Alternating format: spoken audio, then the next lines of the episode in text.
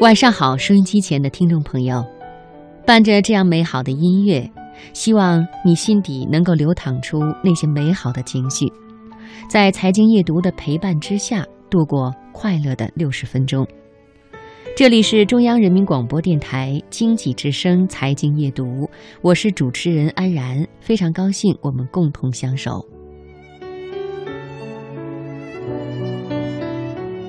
说服一个人最好的办法是什么呢？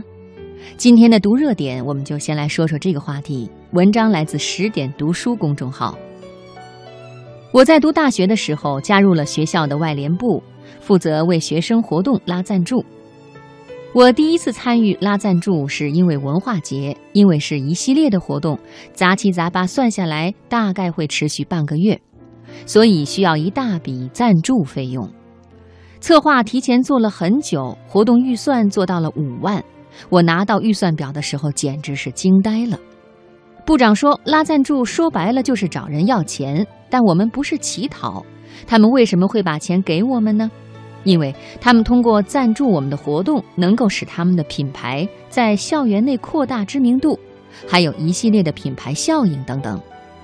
所以我们在跟商家谈的时候，必须要明确，我们也能够回报他们一定的利益。我们谈了很久，逐步让利，最后一共拉了三万块钱的赞助，是一家刚进入这个城市的饮料分公司，想要打开知名度。活动的很多内容也都被植入了这家饮料公司的广告，还有各种提高他们知名度的小活动，比如拍照发朋友圈送饮料、扫码送水杯等等。那是我第一次知道，说服一个人最好的办法就是让他获利。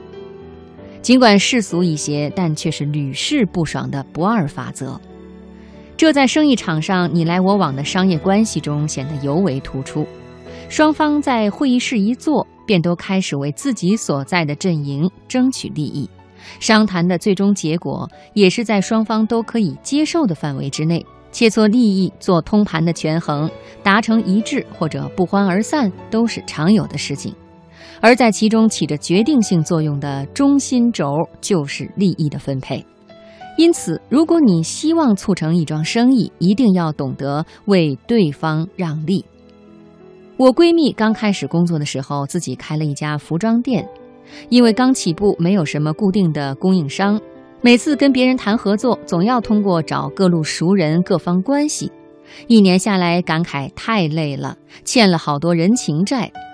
虽说出门靠朋友，但还是靠自己最实在呀。后来，闺蜜在之前合同的基础上，给了合作商更多的利润，这样一来，就建立了固定的合作关系，而且友好平等。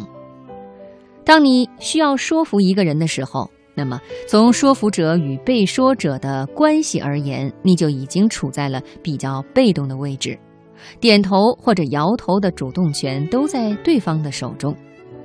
这种情况下，说服的方式恰恰就体现在主动权的把握上。博同情会让自己背上人情债，搞威势压迫，可能只适用于第一次合作，也不是长久之计。礼尚往来，人与人的关系也正是在你来我往的关系中得到巩固和发展的。